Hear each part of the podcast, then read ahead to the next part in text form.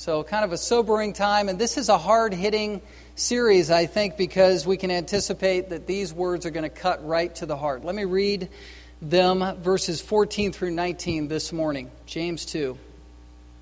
What good is it, my brothers, if someone says he has faith but does not have works? Can that faith save him if a brother or sister is poorly clothed and lacking in daily food, and one of you says to them, Go in peace, be warmed and filled, without giving them the things needed for the body? What good is that? So also, faith by itself, if it does not have works, is dead. But someone will say, You have faith and I have works. Show me your faith apart from your works, and I will show you my faith by my works. You believe that God is one, you do well. Even the demons believe and shudder. Strong words, and hopefully a strong sermon to follow. This is sort of the litmus test in terms of where you are before the Lord, even as you sit here this morning. It's a passage that's a call to examine yourself to see if you're in the faith, to take your spiritual pulse. And these words actually made me think about death and specifically funerals this week. I was thinking about how powerful it is to go to a funeral. Some funerals are more powerful and more significant to us than others. As a pastor, I've been to a lot of different funerals, and the first funeral I went to, or not the first funeral I went to, but the first funeral I preached for, was a funeral in the South, where I was an associate pastor, and a family said, Hey, I need you to come and preach this funeral. I know you don't know the person that died, but he's kind of a, a, friend of the family's, and will you just come and show up? And so I got directions to this place, and it was a funeral home on the side of the road, down a country road in Arkansas. And so there I am showing up and have my sermon, and I'm ready to go, and I'm preaching away, and the casket's kind of laid out right in front of me in this little country um, setting. People are fanning themselves because it's real hot outside. And after I was done preaching the gospel, I just kind of sat down, not knowing what was going to happen next. And this funeral director kind of ambled up and, and went behind the silk screen behind me. And all of a sudden, I just heard this, this click. And it was, you know, a tape that was being played. A tape are, are those plastic things that stick in the, you know, the little deal, and the reels go, and music comes out and it was I'll Fly Away, but it was in this sort of whiny southern, you know, static behind it type type sound, and it was this I'll fly away, oh glory, I'll fly away. And I thought, wow, I am having the most existential southern moment of my entire life right now as the sweat's pouring down my face in this little church. So that was kind of a scarring moment for me. But but funerals in general are sobering things, and they are memory making events because many of us have lost loved ones, and whether it's a grandfather or a child who's died or someone that you see that, that's lying there in the casket as you pay your last respects and sort of um, pray for the people that are grieving or you yourself is grieving. Um, they're memorable events. And one thing that I have noticed as I've gone to funerals over the years is that when I come up to the body, I see the corpse but the person isn't there anymore. Do you ever have that effect? Do you ever have that thing strike your mind where you look in the coffin and you loved the person, but the shell of the person is there and it represents the person that you loved, but that person's gone. And hopefully in heaven with the Lord.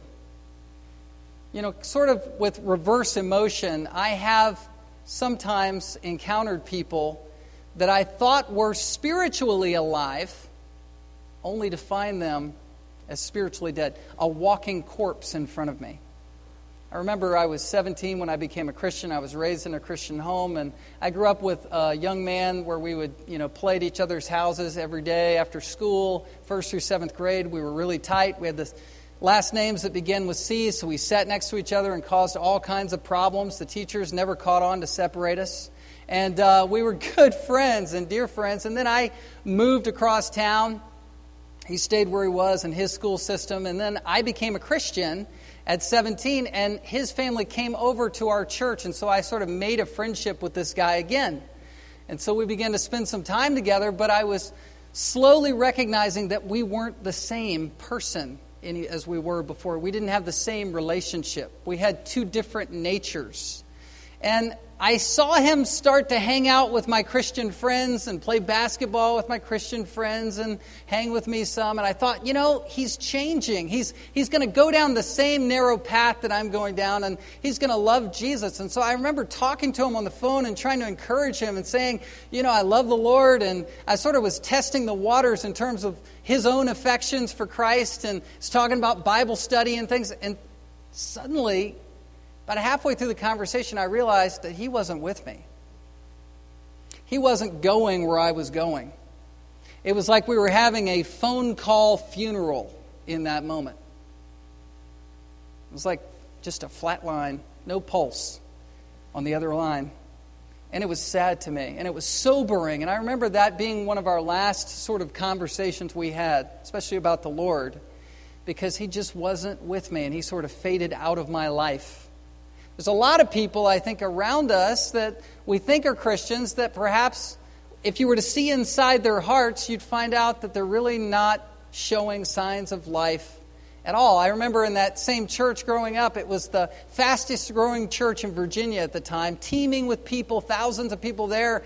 And when I became a Christian, I don't want this to sound spiritually arrogant or as if I was looking down my spiritual nose at people, but as I became a Christian and began to talk to people about the Lord and become excited with them about the Lord, I found that a lot of people were sort of walking around my church and they were like spiritual zombies, kind of night of the living dead, where they, they just they weren't alive. There were a lot of people that were alive spiritually there, but there were a lot of people there that were just coming and going, showing up and leaving, but they had no life. They, they didn't have what James calls works, or maybe a better word for that is actions. There wasn't spiritual action in their life. And one of the most important transitions I ever made as a new believer was seeing church as not a place I show up to, sort of a place where I'm paying my respects as I show up from week to week and kind of paying my dues. But I started to come to church to be a, a, player, to be active, to be on mission, to, to see people and connect with people and try to meet people's needs, to serve in the body of Christ, to show up and do something. And I wasn't preaching, obviously, at that stage of my Christian life. I was just showing up, but it was an exciting thing to sing next to somebody and to ask somebody how they're doing or, or to, to help somebody out. And it was like, man, I'm showing up and I, I can't keep away from this place because it's where I'm active spiritually. And it wasn't obviously just a place, it was being with the people of God. That's what it looks like to be spiritually alive. And in James, in these verses, what James is doing is he's conducting somewhat of a spiritual funeral here over people that were in the early church and were not alive spiritually. He's doing that to shock people, to shake them awake, for them to examine themselves, to say, yeah, I need to see if I really have any action coming out of my faith.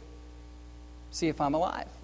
It was the early church. Jesus had risen from the dead. He was at the right hand of the Father 10 years ago, and only 10 years into this early stage of church development, James, the half brother of Jesus, is having to sort of pull out the defibrillator pads. I think I got that right, right? You medical people, help me. But anyway, and he's sort of hitting the church to shock them.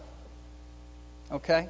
That's what these verses are about these Jewish Christians, these people from a Jewish heritage, had moved from being performance based, where they wanted to keep the law and sort of find favor before God by keeping the law, and they had transitioned in grace, where they, they found that it's by grace alone that you're saved. But all of a sudden, that grace gospel had swung the pendulum too far, where they were passive about their Christian walk and Christian life.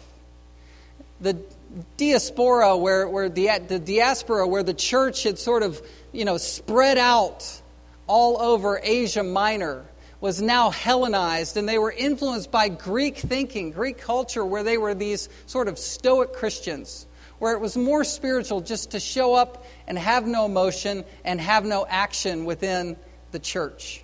And that's not good at all.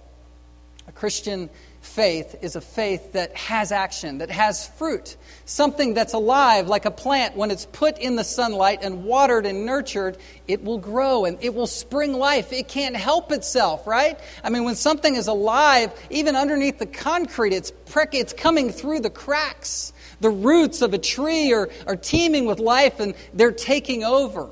You ever see in the, the forest where you see a vine that's sort of working its way around trees and it's even suffocating trees because of the strength of life? When something is alive and has been sparked by the Spirit of God, it's going to manifest itself in a powerful way. And so James is picking up on this now and wanting to shake the church awake. Look at verse 14. He asks many questions in this text. And he begins with one What good is it, my brothers, if someone says he has faith but does not have works? Can that faith save him? He begins here with the idea that, look, this kind of faith, this dead faith, cannot save. We're going to be looking at two headings here under these verses dead faith and then demon faith. It's kind of an encouraging message for you this morning. Dead faith and demon faith. Okay, here we go. Dead faith, beginning in verses 14 through 17, is where he's saying, Look, what good is it, my brothers? he's pastorally talking to the church, calling them brothers. He's saying, if someone says he has faith and uh, says he has faith but does not have works, can that faith save him? Is that kind of faith going to be the real thing that when you come to stand before the Lord that you're going to be accepted in? Is that a living faith if it doesn't have any action to it? Now, some of you might be thinking, listen, didn't Paul sort of go against a works gospel? Wasn't he saying, look, you're saved by grace through faith alone, and that not of yourselves? You can't work lest you could claim, you know, in a boasting spirit that you earned your way to heaven. Isn't that Ephesians 2 8 and 9? What about Romans 3:28? For we hold that one is justified by faith apart from the works of the law galatians 2.16 by the works of the law no one will be justified. No one will be accepted or received into heaven by works and that's true. But this is what the apostle paul was doing in romans and galatians. He had a sword in his hand and he was facing this way. And then if you sort of look at james he's got a sword in his hands and he's facing this way Paul is fighting against a works oriented gospel. He's talking about people at the beginning of their faith, where they believe and God accepts them and gives them eternal life based on faith alone, by grace alone, in Christ alone, to the glory of God alone. I mean, it's only by grace through faith that you're saved. And that is the gospel of Romans. That is the gospel of Galatians. Absolutely true. And Paul is fighting against works oriented salvation. You can't work your way into the kingdom of God. James is dealing with a different battle. He's facing a different crowd. He's talking to a crowd of people who have a relationship with Christ or who think they have a relationship with Christ in the church. He's talking to people who are professing Christ, but they've got no fruit in their lives. Remember John the Baptist when he was talking to the Pharisees that came up to him? They wanted to be baptized. Give us the baptism uh, of repentance. And Luke looked at, I mean, John the Baptist looked at those people and said, Look, you're a brood of vipers. You're a pit of snakes because really you're just externally showing yourself off to be religious and spiritual, but really inside of you is empty. You need to bear fruit in keeping with repentance. Remember that? In other words, James is just picking up on that idea, saying, look, you need to let your light shine before men that they would see your good works and glorify your Father who's in heaven. Those are Jesus' words. And James is sort of picking up on that theme, saying, Look, you need to let your light shine. You need to have a faith that has light, that has action, that has life, that is doing things, that's active, right? Isn't that a better way to think about church and life and Christianity? It really is to be a doer of the Word of God. You remember those sermons from James 1? To be a doer of the Word of God, not just a hearer only. That's what James is picking up on again. Dead faith does something. Dead faith holds out hope to people, but it's a hope that's not real. It's a false hope. Look at verse 14 again, the end of it. Can that faith save him? The word save there is talking about the totality of salvation, speaking comprehensively, not just when you're saved and you're brought into the kingdom of God. He's talking to people in terms of they think that they're Christians, they're professing Christ, and they've got nothing to show for it spiritually. And James is saying, look, if you think that you're going to have a safety net when you stand before the Lord, it's not going to hold up. You've duped yourself. You've faked yourself out, and you think that you're alive and you're really not. Can that kind of faith save you? The safety net will not be there for those who think that they're saved, but they're really not. It's just insufficient. The interesting part about this is, to me is that it not only holds out a false hope, but it sounds so spiritual. Dead faith can really sound, feel, taste, it can look very spiritual when it really isn't. Look at this parable that James brings up in verse 15. Sort of a story to, to, to give an extreme example in the church. If a brother or sister is poorly clothed and lacking in daily food, and one of you says to them, Go in peace, be warmed and filled, without giving them the things needed for the body, what good is that? Now, James is talking about brothers and sisters in the church. He's not a chauvinist. He's bringing up sisters in Christ. Whether you're a Jew or Greek, male or female, you're all one in Christ. And he's bringing up sisters and brothers here. And he's bringing an ex- extreme example because poorly clothed here means to be virtually naked. So it's a person showing up not just in shabby, dirty clothes or rags, but a person who is really in need of clothing. And secondly, it's a person who's showing up who's hungry, and not just hungry because they can't always get a good meal. This is a person who's in desperate need of food for nourishment.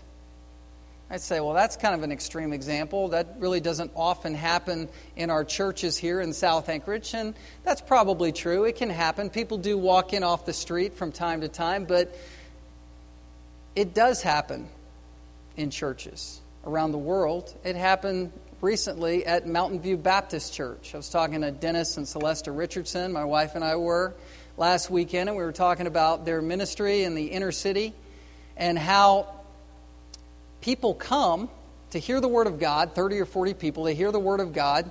That preaching went on earlier this morning, and then they have a second service, which is where they feed the masses. They give a brunch, they give coffee, and people come in from off the streets and sort of fill the place out to where last week they had up to 100 people in their second hour service. But these people that are coming in, they're not general tithers. These are, these are the prostitutes, these are people who are coming in who are addicted to alcohol. These are people who have been abused physically. And I know that these same kinds of things happen over here, but these are people that are coming in off the streets to get a warm meal. And he said that this one man came into the church and the seat of his pants was just completely ripped out. And he had a coat on to cover that as he walked in, but he didn't have any other pair of pants to wear. And so what they did is they, they found out about that and they began to say, hey, let's, let's find a place in the back room where we can get this man a pair of pants and, and give that to him. And they, they were talking amongst themselves and they said, we don't have any pants in the back. And suddenly they went into the back room and lo and behold, there was a pair of pants in the back. And, and then they found out the guy needed a pair of shoes. The shoes had worn out and they really were no good to for his feet. And so they said, yeah, but we wouldn't have his size. We don't have his shoe we have a pair of shoes here in the back. And where did those come from? I'm not sure. But all that to say, they were able to clothe this man and give him what he needed. This is what James is saying. He's saying when that scenario happens, when that scenario happens in your church, if you just look at that person and turn a blind eye or a deaf ear to that person, that brother, that sister in Christ, how can you say that you have life in your heart? How can you say that you're the real thing? It's worse. Look again at the verse. This is what this church was saying to someone that was in that desperate need Go in peace, be warmed and filled. Not only are you sort of ignoring the person as they walk into the assembly, you're actually spiritually blessing them. You're, you're giving them the shalom offering. You're saying, hey, shalom to you, peace to you. And then these are sort of passive, reflexive verbs be warmed, be filled. That's basically saying to the person, listen, take care, take care of yourself, go get yourself something to eat. Be warmed. You know, don't eat our food, but just, just go find yourself some food. Get a job. Go get a job. I know that attitude doesn't ever seep in, does it? You see someone that's homeless or poor, and you say, why doesn't that person work? What James is saying is that no matter what brought that person to that situation, if your heart doesn't turn with compassion when you see that person, there's something wrong. That's what he's doing.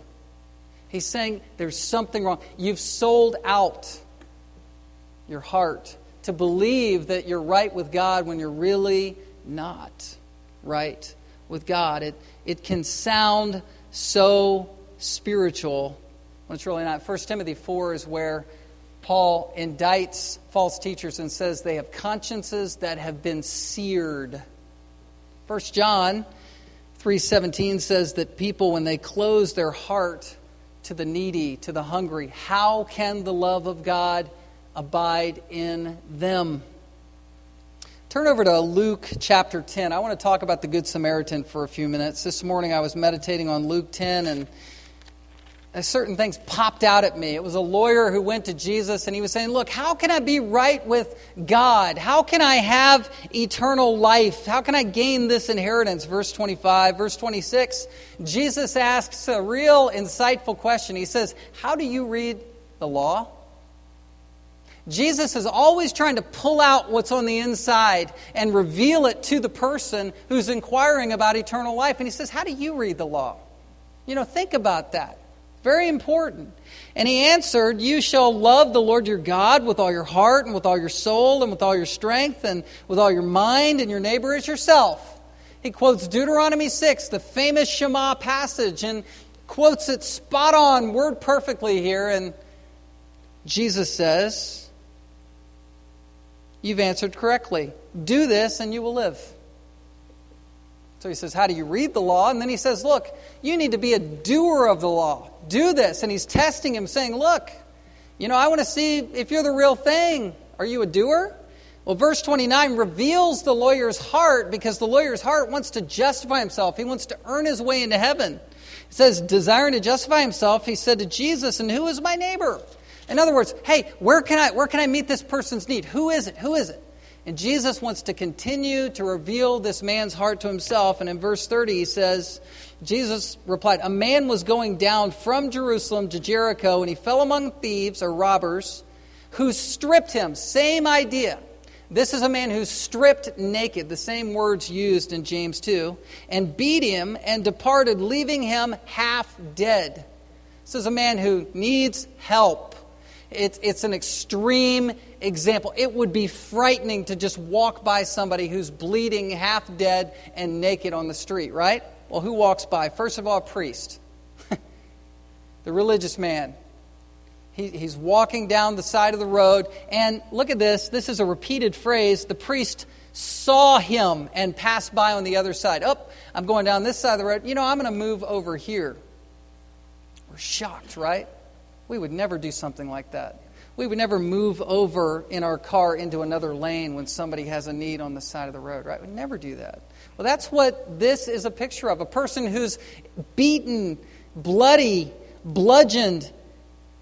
And the priest, the most likely person to help out, goes over on the other side. And then you've got the Levite, another spiritual person. He saw him and passed on the other side. Verse 33, and then you have the Samaritan probably pointing out that there should have been a racial barrier, there should have been a problem here where the Samaritan could have said, Well, I would help that person, but that would not be clean for me to do. Right, we'd never say something about someone, well, I can't minister to that person. That person might have disease. That person might harm me, right? And so I can't risk it. Well, the Samaritan, what does he do? He basically adopts this guy. He adopts him. He's journeying by, journeying by and he saw him and here's his heart he had compassion on that person. He binds his wounds up, he pours oil and wine on him. And, and look, it says, then he set him on his own animal. So he gives him his own seat in his car. You know, he's saying, look, share what I have.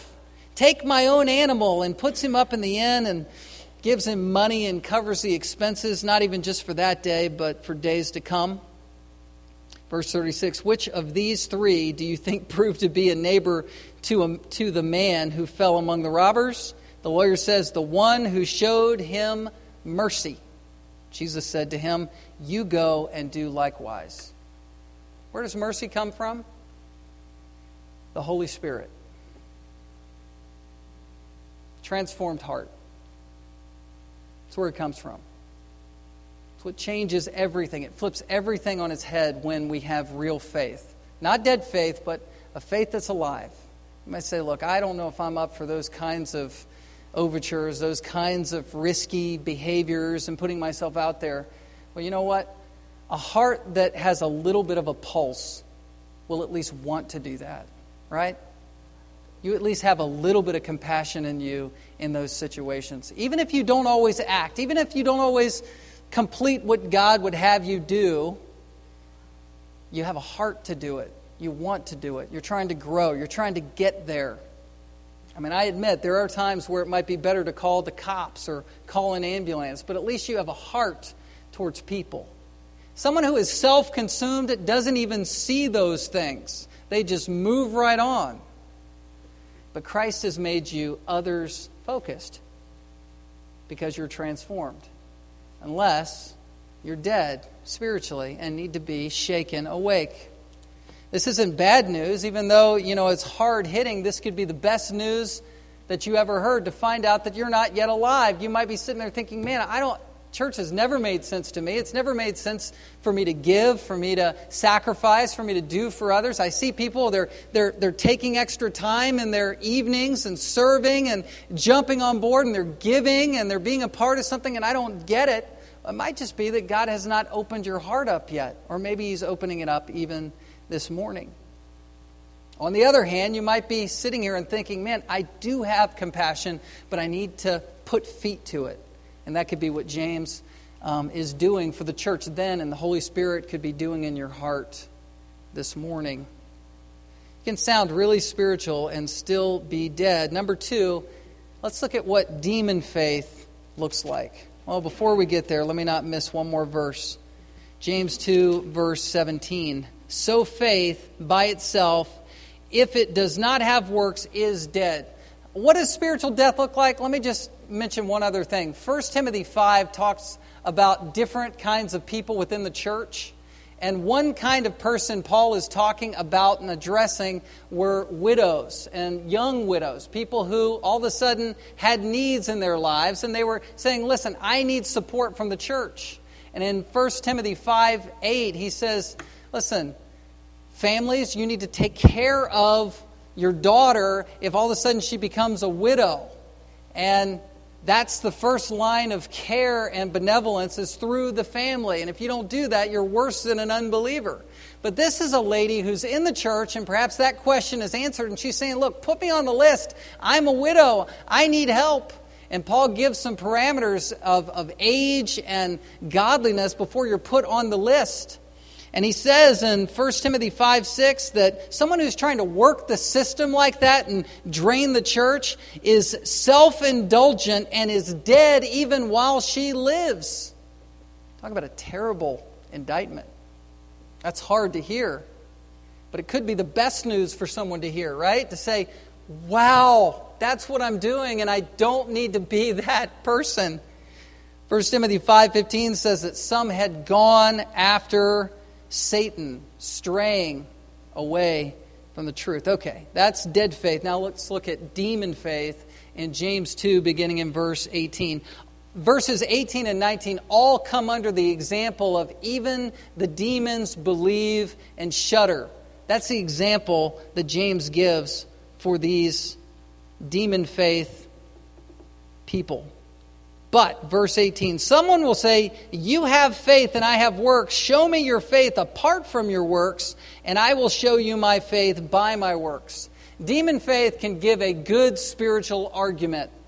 There's a lot of people who are good Bible students who basically are as spiritual as a demon. Strong words. Again, James wants the church to wake up and say, Are you comparing me to a demon? This person gives a very good argument, basically, gives an aphorism or a statement that was repeated over and over again. You know, look, I, I have faith and you have works. I have faith. I'll, I'll be the prayer. I'll be the person who just kind of sits back and you go and you be the doer. And James is going, look, you can't split things up like that, all neat and tidy. You have faith and I have works? No, that doesn't work. It says, show me your faith apart from your works, and I'll show you faith by my works. Actually, my works are what explain the fact that I'm the real thing. It's not one or the other. I'm not saying that, you know, for some of us, we can't have an effective prayer ministry where primarily what we're doing is praying. But we can't use that as an excuse not to get out on the battlefield, right? Martin Luther had said that when he became a Christian as an Augustinian monk, he had sort of a a roommate, and a roommate and him were talking about how Luther was going to launch out on the mission field, begin to preach, and get out after it and get, get after people. And the, his friend was going to stay back in the monastery and just pray for him. One night, this friend had a dream, and he saw a man in a field, and he was trying to reap the harvest and pull it all together, and he was just unable to do it because there was so much to harvest, and it was overwhelming for him. And suddenly, in the dream, the man looked back, and it was the face of Martin Luther looking back at him. Well, he interpreted the dream to say, Listen, I need to get out of my cell and go out into the field with him and get on the battlefield. And that's exactly what he did. We need to shake awake.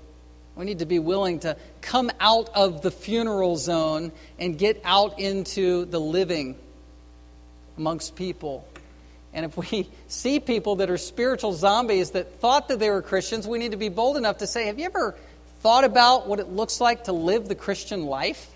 I mean, that's a great way to enter into a discussion. Have you ever thought about Bible study? Would you like to come? My brother, when he was witnessing to me and really the only one that would call me on the carpet about my sin was saying, You know, Jeff, every time we get around my Christian friends, you don't seem comfortable.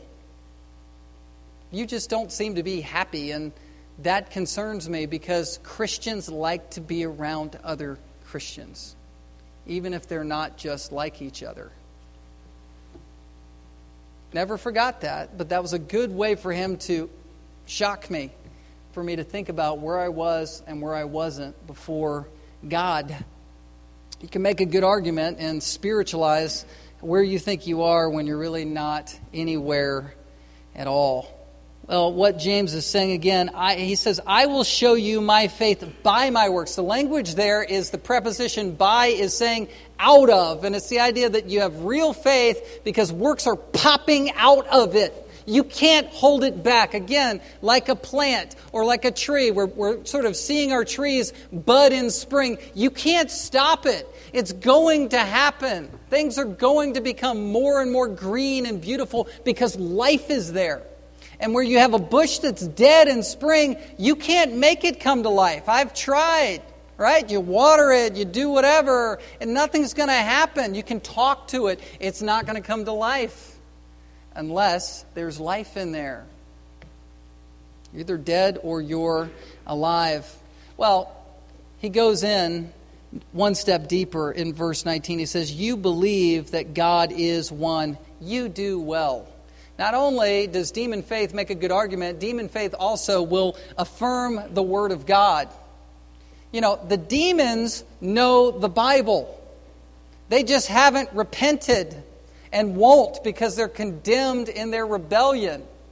Satan is a demon. He knows God's word. Here in verse 19, James is he's saying that people who aren't alive spiritually are people who even quote Deuteronomy 6. The Shema passage, Hear, O Israel, the Lord your God is one. These Hebrew children that grew up and became Christians in the church, they grew up saying Deuteronomy 6, the Lord thy God is one God, over and over and over again. They were affirming that Yahweh, the true God of Israel, is the one God. That's why Israel says it over and over again. We've got the true and living God. But what James is saying is you can have the true living God of the Bible committed to memory. You can know who you're talking about and still be totally dead in jeopardy of hell. That faith will not save you. Head knowledge does not save you. It has to be a transformed heart. Amen? That's the difference between being dead and being alive. He says, You do well. He's being sarcastic. You do well at that. You're good at reciting that over and over again. But guess what? Even demons believe and shudder. Even demons know truth. You remember the demons are the third of the angels that were swept away. In Revelation 12, it talks about the red dragon that comes, a symbol of Satan, and he swept away a third of the stars. Stars are often representing angels in the Bible and a third of the demons were swept out of heaven and condemned to earth in that passage. These are the demons of 2 Peter 2 4, where God did not spare the angels when they sinned, but, they cast, but he cast them to hell and committed them to chains in gloomy darkness. Demons are active in our culture. They're twisting scripture. They're whispering doubts in people's ears. They're behind the scenes. We wrestle not against flesh and blood, but principalities. They're distorting truth. They're drawing people away. They're involved in a realm that we really can't readily see, yet they're active. And when Satan puffed himself up in pride, he led a rebellion, and this re- rebellion is alive and active, though condemned, enchained. In terms of God's plan, they are in chains, locked up for the lake of fire. That's going to happen for them. The lake of fire is reserved for the devil and his angels. But these people, these beings rather, they know the word of God. And we don't want to be like them. We don't want to be people who are demon like, where we know the truth, but we're not set free, right? Demons are those who, every time Jesus showed up when he was walking around this earth and he was raising the dead and healing the sick, they were the ones that always, it says, whenever he showed up in Mark chapter 3, they would say, You are the Son of God. They knew who Jesus was more than the people did. The people wondered about Jesus, whether he was a good teacher. The demons knew the timetable of Jesus Christ. They knew that he was here. They knew he was supposed to save people and redeem people. And they were saying, You are the Son of God. Do you remember when Jesus showed up to the area of the Gadarenes and the two demon possessed men approached him as he got out of the boat? Matthew 8, 28 and 29. They were so strong and demonized that they were, they were this force in the area where people could not pass through that area and get past them. They were like, you know, ogres that were, that were sort of keeping people from being able to live their life in that area. Well, Jesus comes up to them, and what did they say? The demons say through these men?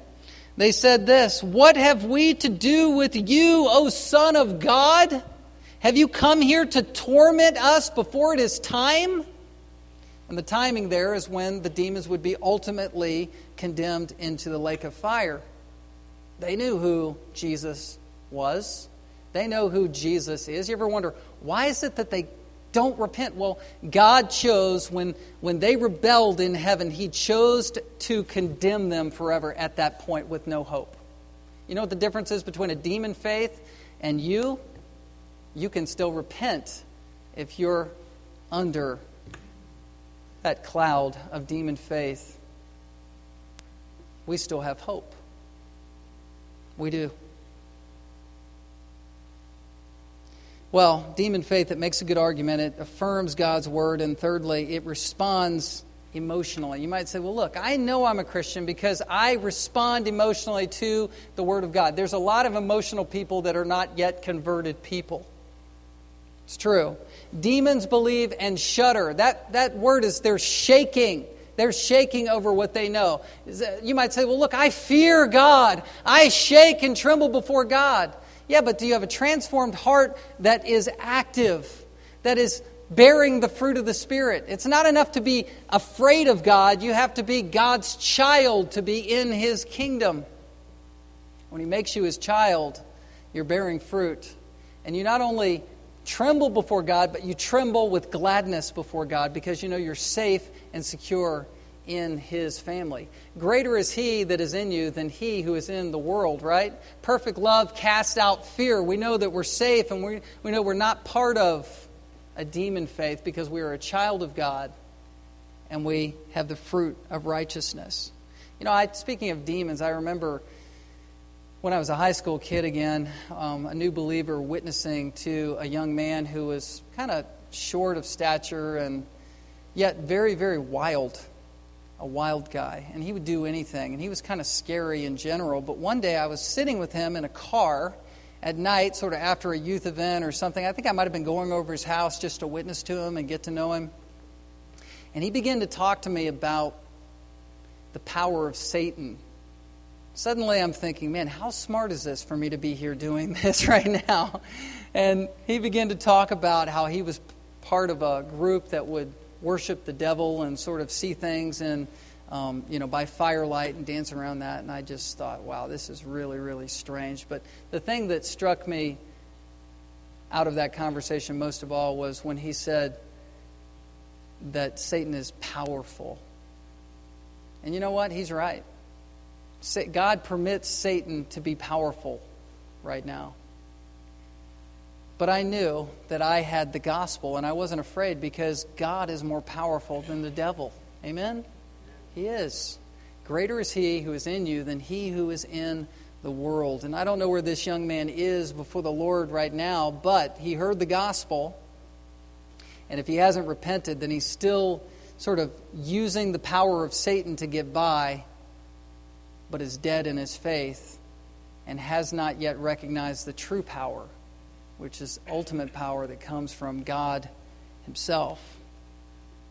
Demons believe and shudder. It reminds me of one last story, and that's found in Joshua 2. Turn over there in Joshua 2. I don't have time to go into this, but I was just sort of thinking this through about how people they, they believe truth and they shudder, but it, they shudder to their doom. And that's found in this story. Remember Joshua? He was the leader of of the people of God who are crossing into the promised land, and Joshua 2 is sort of the beginning of that, and they're exploring Jericho, and he sends a couple spies out to spy out the land, and the king of Jericho hears about this, and so he hears that the spies have come to Rahab the prostitute's house, and that they're sort of using that as a base of operations, so he wants to disrupt that and send the spies away.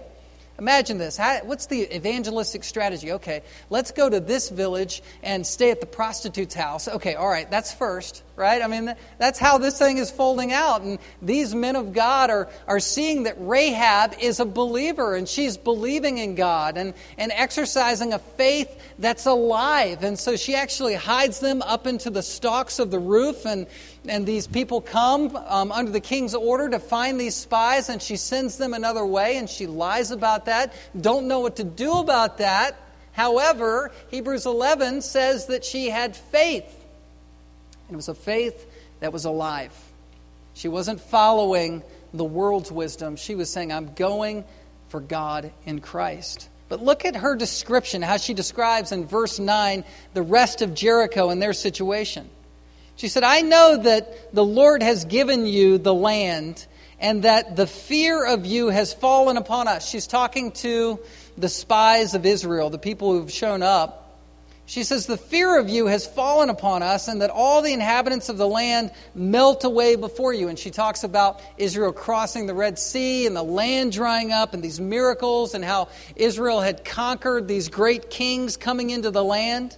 Look at verse 11. And as soon as we heard it, what did they do? Did they respond in faith? No. Our hearts melted, and there was no spirit left in any man because of you, for the Lord your God. He is God in the heavens above and on the earth beneath. Now, Rahab's heart was stirred. Her heart melted with fear, but it turned into faith. Jericho's hearts were struck, the people of Jericho's hearts were struck with fear, and they melted inside, and the Spirit was gone from them, and they were drained. And you know what? They ran from God, and they ultimately were destroyed by God. Remember Judas Iscariot? He was one of the 70 who was performing miracles, casting out demons. He was with Christ. He heard the words of Christ and was condemned in his own conscience, conscience and condemned in his own pride, and he ultimately hung himself. Peter performed miracles, was with Christ, followed Christ, pledged allegiance, pledged allegiance to Christ, denied Christ three times, but repented with tears of repentance that was granted him by God. He had a faith that was alive. Even though his pulse went really weak for a while, right? Right when Christ was dying, he was, he was really weak in his pulse. All of a sudden, he began to revive and became a key leader for the church because he had a faith that was active, that was alive, that worked. Well, how does this work in our lives? Number one, I was talking to somebody this week about this sermon, you know, dead faith, demon faith, you know, how to win friends and influence people, right? Type sermon. But anyway, uh, and he just encouraged me make sure that you give the gospel as hope as you talk about a faith that might be dead because there are a lot of you I know who struggle with sin every day of your life, besetting sins, sins that you wish would let go out of your life, sins that you haven't yet widened the circle of confession in, where you just feel locked up and trapped. You, you put it away and you, you say, I'm never going to do it again. And then all of a sudden you reach down in your pocket and you bring it back out and you never told anybody that you needed some help. And you might be sitting there thinking, you know, I might have a dead faith. Well, I want to tell you something. If you're dead or you're alive, what you need this morning is the gospel. Because the gospel saves you, and the gospel is our lifeline in sanctification as we grow progressively. If you ever detach yourself from the gospel, you all of a sudden will not be living the Christian life anymore at all. We have to preach the gospel to ourselves every day.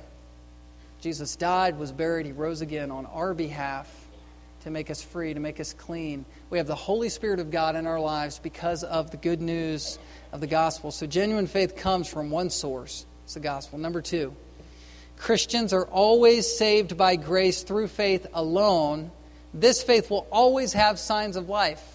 I mean, the old reformers used to say, look, we're saved by faith alone, but this faith is never an alone faith.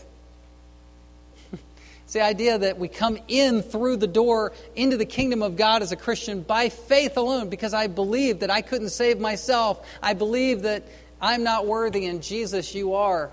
But then once we're on the inside, we should expect that our faith is going to produce works. And we've talked about that a lot. Number three, do not underestimate the power of false faith.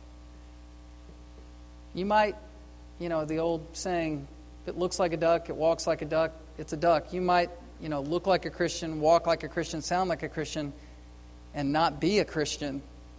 Don't underestimate the power of false faith or false faith producing false works because there are works that come out of even false faith, but not spiritual works, not the good works that God produces in us. All right, number four ground yourself with gospel content, examine yourself by gospel fruit. What do I mean by that? I heard this phrase a long time ago and I never forgot it. God never sends anyone to hell who's trusting in Christ and Christ alone for salvation. Genuinely trusting in Christ and Christ alone for salvation. So if you're struggling with the assurance of your salvation, go back to the gospel. Get to know it. 1 Corinthians 15, verses 1 through 5. This is the gospel. Get to know the gospel and find assurance through the truth and then examine your life and see is there any pulse at all? I, my fruit might not be watermelon and cantaloupe size it might be raisin size but is there some fruit? And if you need help on that we want to make ourselves available to you as pastors and counselors. I'll be down front this morning. I'd be happy to pray with you and counsel you through the assurance of your salvation even, even this morning. Let's pray Father, thank you for this time in your word and fellowship around your truth. And I pray, God, that you would.